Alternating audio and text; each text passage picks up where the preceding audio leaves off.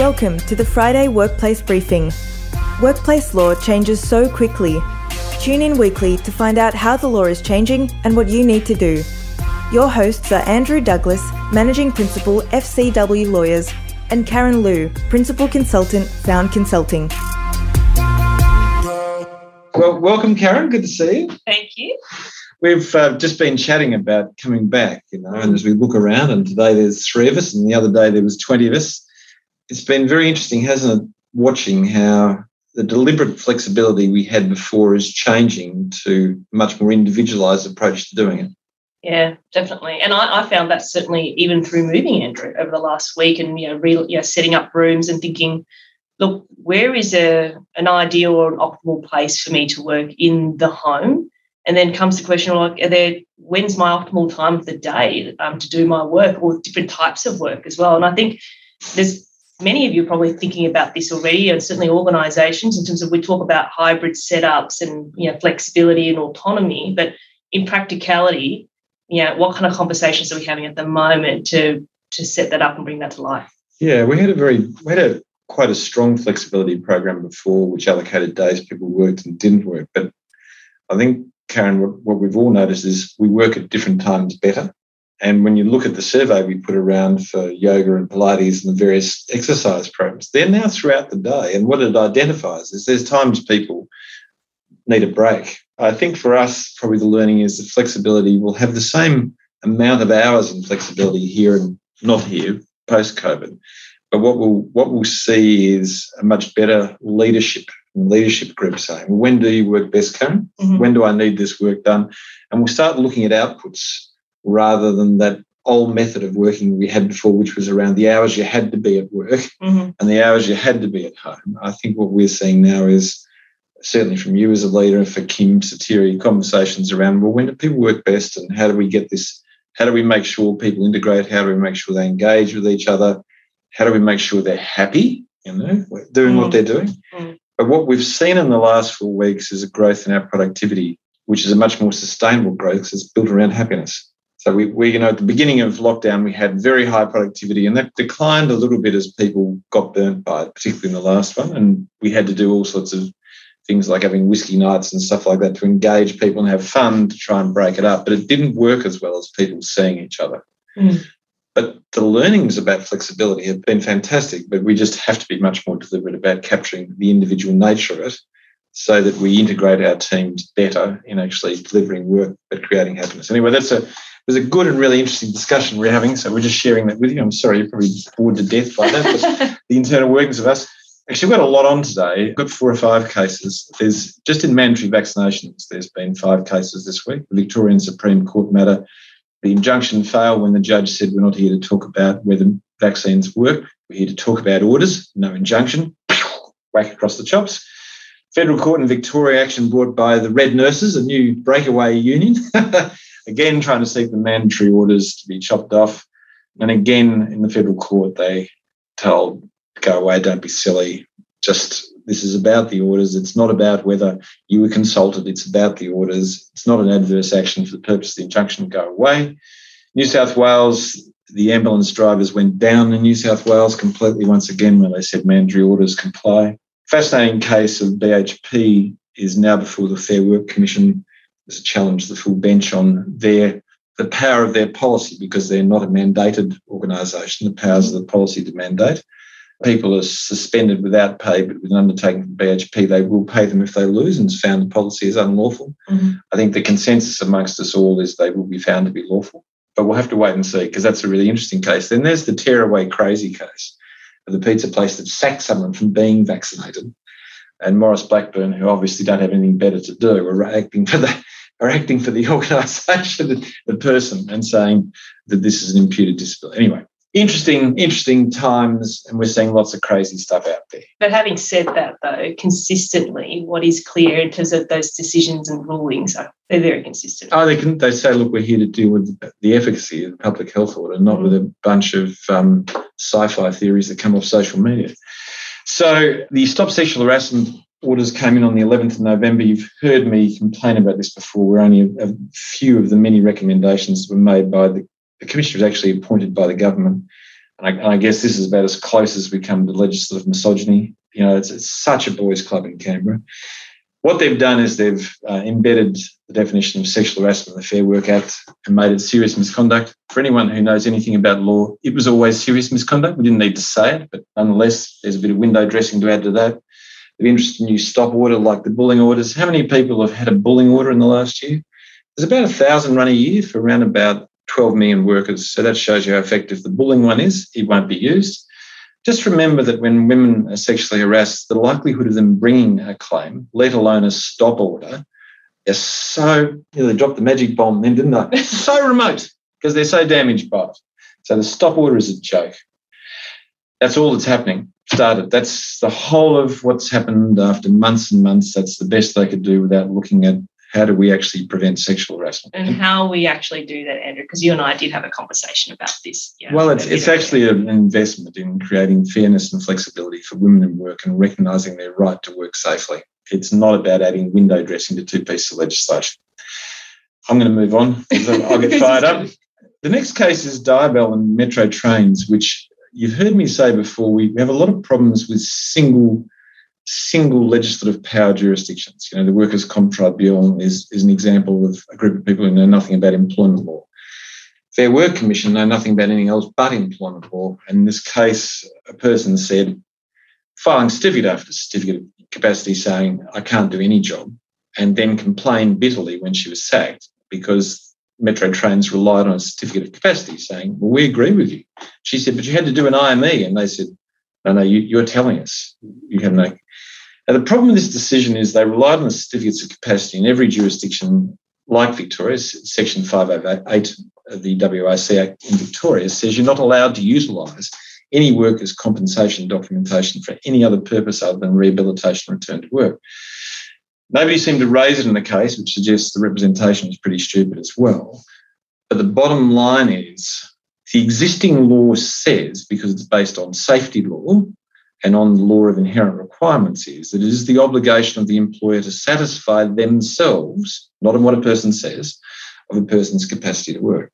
So the lesson here, Andrew, is that when it comes to inherent requirements, fitness for work, that employees need to have their own. They need, um, to, be satis- they need to be satisfied because remember, we don't do stuff to sack people, we do stuff to help people. Okay, that's where we work from as employers. So it's a bad decision. It's not to be followed, but there'll be a number of people who say you can do it you can't. Okay. I'm only raising it because it is a bad decision. All right. Russian Watt Mill is a safety case. I'm sorry, we're going through so many cases, but this is a fantastic case. And it shows this regulators throughout Australia in safety are particularly shooting low to make sure they get convictions. Now, whatever drives that, might be something internal. I don't know what it is. Rush was a supervisor who was setting up some trenching works of 1.8 metres deep. He knew what the code said the code of practice. Now, remember, the code of practice in WHS states is actual evidence of reasonable practicability. Okay. In Victoria, it is a place you can go for what is reasonably practicable. He ignored that and he also ignored the direction to do it correctly and used a steel plate to hold the trench. Steel plate collapsed, trench collapsed onto a person and severely injured the person involved.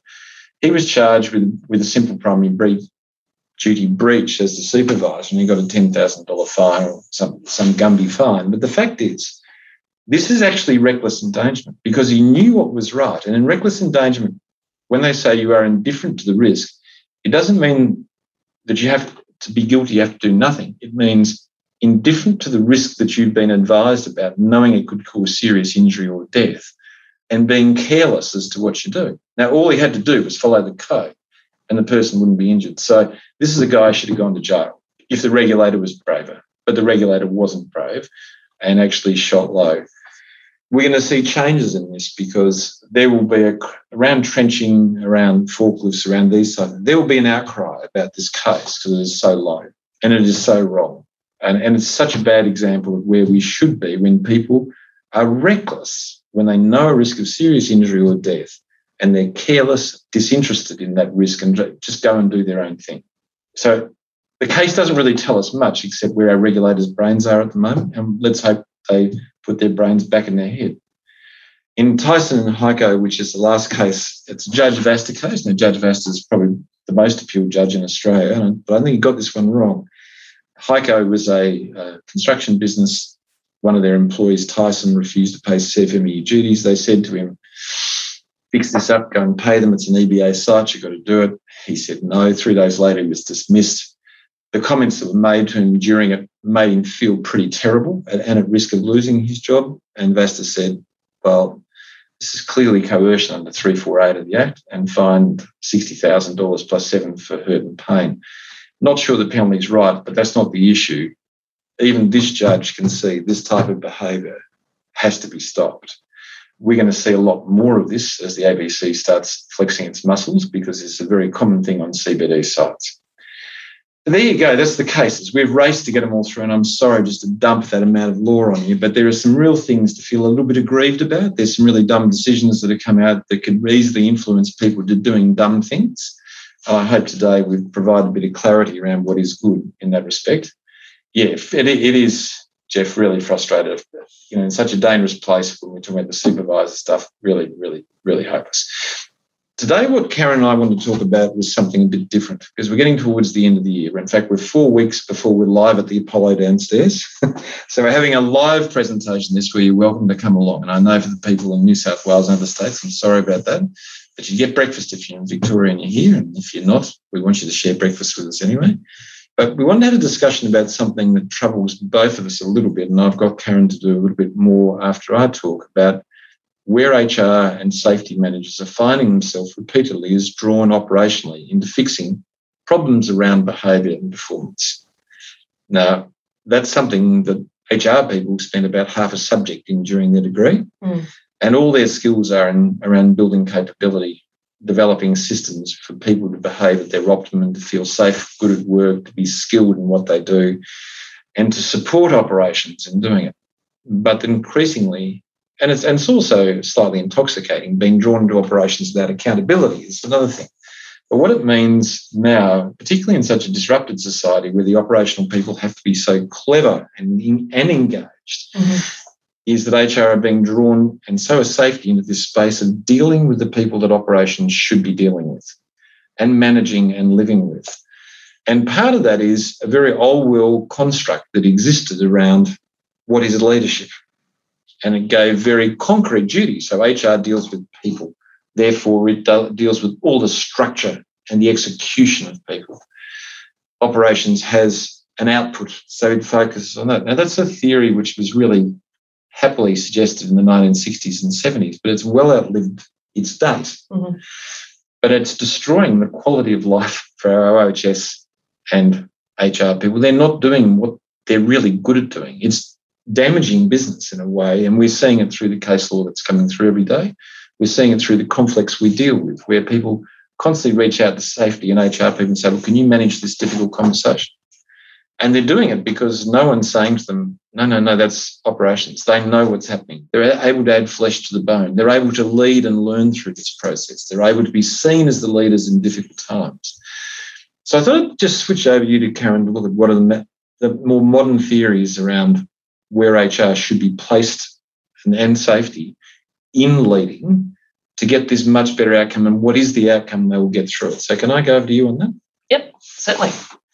So I've got here for you today. Many, well, many of you might be familiar with the Kotter's theory, which um, is often referenced around explaining the difference between leadership and, and management. So really, where management has is about creating order, consistency, and structure. Leadership is really much more about creating change, creating movement, inspiring, engaging. So if we look at that as the premise of what the difference is for both, you'll see that when you break it out operationally in terms of in terms of running a team or you know running a function versus and what HR and safety's role would be in terms of supporting that, it's quite clear in terms of depending on what your role is, what you should be doing, how you should be spending your time and your energy would be quite different.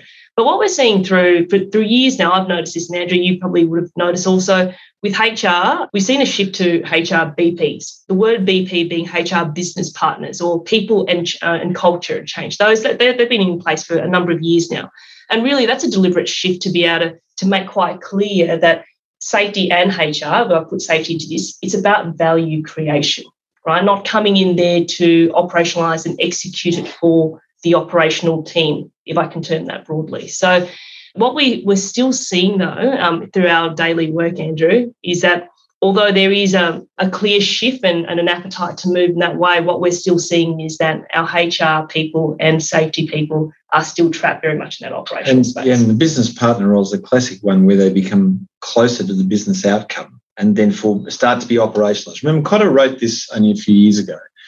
He was the original guy who wrote the development of change, the eight-step mm. process, and he yeah. realised the world's so disrupted now that actually management of change with a deliberate process can't work because change is happening all the time, and so it has to change lives in the leader role by that influence, motivation, and by modelling what is great behaviour and saying, "Good is this. Let's go towards it." And what we've got to see is HR and safety saying, "Look, creating capability is really important. Creating a safe environment is really important. But operations, these are your jobs. Mm-hmm. You've got to build this capability. I'm happy to help you build the capability. But I'm not going to do it for you. Now, I know I'm speaking the language of nearly everyone who's listening today, but how do you, as safety and HR practitioners, educate your leadership group to say, I'm not your band aid, I'm not your policeman? yeah. Because what I'm doing is taking away your capacity to grow, develop, adjust to this constant disruptive world because your operational people are looking at widgets. Oh, totally. Look, everyone's losing, Andrew. I mean, the organisation loses, the people at the front line, the teams, everyone's actual influence, impact, performance is being diluted because you're actually not getting the best out of people. Now, for me, if you look at a safety manager, um, safety professional, HR manager professional, your job is to be able to maximize human capital right? Yeah. Safety people, your job is to ensure and make sure that, you know, we are, in terms of the safety culture, we are safer every day in the way that we work. And that with our confidence in that we are safe and our people are safe and the people interact with us are and, safe. And building and building productive capability. And all, that, and all that adds to your reputation, it adds to culture, it adds to it's so much more. But instead of going up this way, we're all focused in in terms of the, the process and the task as such. And, and you know, the, the, the, heart of this is the heart of it, and I will stop ranting very shortly. but the heart of this is that people just aren't courageous. And they shun courage. And when faced with conflict, they go and find the person who manages conflict. And the person who manages conflict, let's be really clear about this the person who manages conflict is the operational person. And what it does is it dilutes the intellect, capability, and strategic wit mm-hmm. of safety and HR, who are actually there about making the business a better business. Yeah. And so instead of the 5% providing a bit of advice and support dealing with conflict, they're spending 50, 60, 70% dealing with the two worst employees in the organisation. Yeah, they blame each other for it. anyway, uh, and for the people, and look, these are you're the people I speak to every day. Is we try and navigate around with our leaders and say, no, no, it is actually your job. Yeah, it is your job. So anyway, so that's it. You found Karen and I both agree on something for once, oh, and there we go. I was trying to. You find... agreeing with me, right? I always agree with you. Yes, it does. It forces you into the weeds. There's absolutely no doubt. Let's move on, move on, move on, move on now because I've ranted pretty oh. badly for oh, 20 you, minutes. You, have refrained yourself pretty well today. Well, I, didn't, I didn't drop the F word, and that was so close, oh, wasn't That was magically close. So, we're over the case study. There is no word in here that Karen can't say. Oh, God, just leave me alone. All right, anyway, so here we go. Mary was a supervisor for the labour hire company Construction Outplacement Workers, COW. That's a good one, Andrew. Anyway, she had been an employee for over 20 years and had won Employee of the Year three times, most recently in 2020. Mary's husband had developed cancer in 2019 and was now in palliative care. She was the sole breadwinner for a family of three children under 15. Dean, one of COW's labour hire employees, was assisting with the install of air conditioning ducting in a multi story building on a CBD site. It was common practice across all CBD sites that the builders provided supervision of labour hire employees in their day to day function. Mary's obligation as the labour hire provider contact was to induct Dean under the site swims, but she didn't. Dean slipped while on site, but fortunately didn't fall through a void on the third floor where there was a 10 metre drop to a concrete floor. COW safety manager completed a report of the incident. As a result of the investigation, Mary received a show cause letter as to why her employment should not be terminated. Mary attended the disciplinary meeting. She was advised of the outcome of the report and asked why she shouldn't be terminated. Mary explained she had handed Dean over to Fred from Lendlease, who managed the site. Fred always did his own inductions. Mary's boss, Sally, explained that this didn't change her responsibility under safety law and the contract. Mary had been trained annually about these obligations. Sally said it was a golden rule to comply with the swim and they had a zero tolerance for breaches. Mary's employment was terminated summarily. There you go. So over to the poll. There's some tricks in this today. Oh. Yeah. I wasn't driving my car when I wrote it this time. That's one of the tricks. I was sitting in the back of an Uber. Oh, it's good. Yeah, yeah, it was. It was. All right.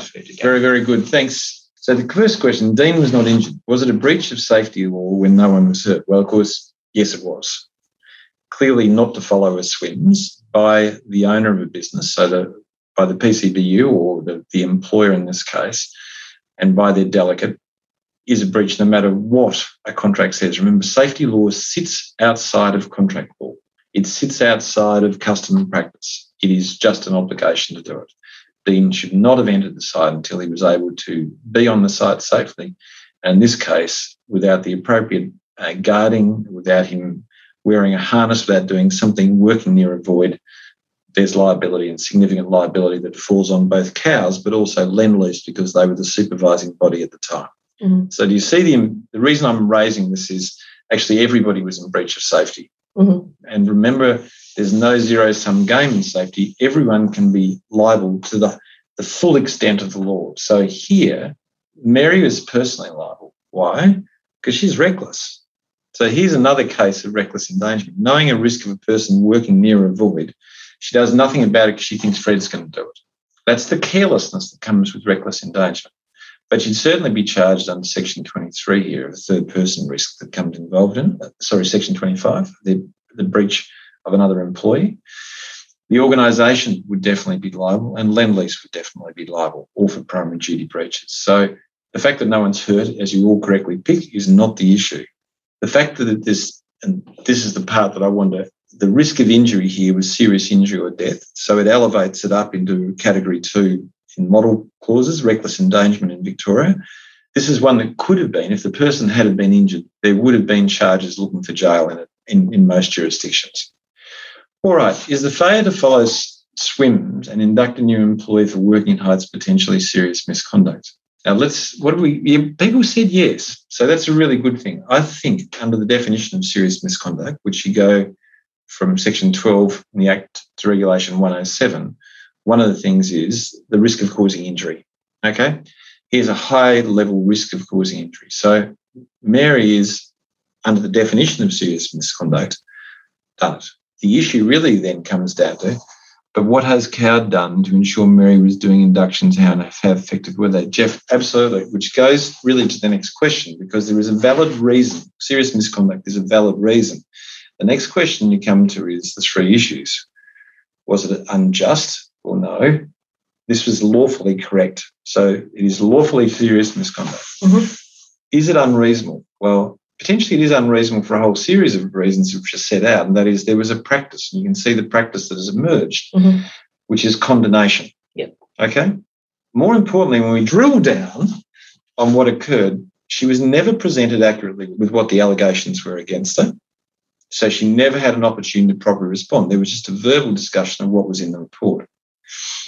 When she raised issues that goes to what actually occurs on site, they then said, but this is a golden rule. No, you can't have a golden rule where you condone behaviour. Mm. The golden rule has no effect at all. Okay. When you have a golden rule, it is we do not tolerate it under any circumstances. Absolutely. And as Jeff has just raised earlier, we go through a process of systems analysis to satisfy us that people are doing the right thing every time. And education once a year is not a measure of it. That's right. And so all the incidents similar or like that, or of critical nature like that, that have been dealt with previously, and is there's a, you know, a consistency around how we manage that as well. So that's right. Yeah, it's context. But then we come to the last part, which is there is a subjective element in the word harsh, which looks at the personal circumstances of a person. Sole breadwinner, husband dying, perfect work record, top person, makes a mistake, dreadful mistake, but a mistake that's made that's been borne by practice, supported by the organisation tacitly, because the constructive knowledge of that is something the organisation in employment law can't walk away from. Mm-hmm. In every other state but Victoria, they've been breached the due diligence obligations. In Victoria, because there is a subjective test of due diligence under Section 144, the organisation would have to know that Mary and other supervisors didn't do that. But the answer is, I'm pretty sure if it's happening everywhere, people above Mary are aware it's not occurring too. So the answer is she would be successful in A, being reinstated because there is no barrier to a reinstatement here. And she would win her unfair dismissal claim because it was unquestionably harsh. Okay. Now that goes back to the safety issue because when I just want to return to the safety issue, we're an organisation fails to have a system. What are the six elements of a system? First of all, they have to have a safety plan which looks at risk. Second, in respect of that plan, they must develop process that implements and has integrity around that plan. Third, there must be training which is competency based that does it. Fourth, there must be supervision to satisfy themselves that the plan, the process, and the training are effective, ongoing, and done. They must have a monitoring system that sits beneath it to ensure that is occurring. And then they must have a reporting process that captures that information in an orderly way. Now, that's what a safety system is. There is no safety system here. And the most serious type of breach for a primary duty breach is a systems breach. Absolutely. So, what this incident would um, expose is how flawed the system is. And that's why she'd be reinstated. Mm. So, that would put the sword to their issue of we have we have zero tolerance and Yeah. what it would demonstrate to the organisation. Now, the problem with the systems breach is it exposes the officers of the organisation should a similar breach go to personal liability. Yep. So the reason this case was a pretty simple case and only three questions was really to show you what happens when you get condonation in safety, what is the level of risk, and how that plays out then in employment law. So there you go, guys. We've got 34 seconds to go. You're going to be getting the invites to the live production next week. Okay. And we're really looking forward to that. And there'll be another animal in the poll. Absolutely no doubt. I'm trying to get aardvark three in, but I word, don't three, know. three worded or three lettered animal. Yeah, aardvark's always going to be difficult. Thank you very much for coming along. Great to catch up again, Karen. Yeah, you too. See, See you everyone. soon, guys. Bye bye.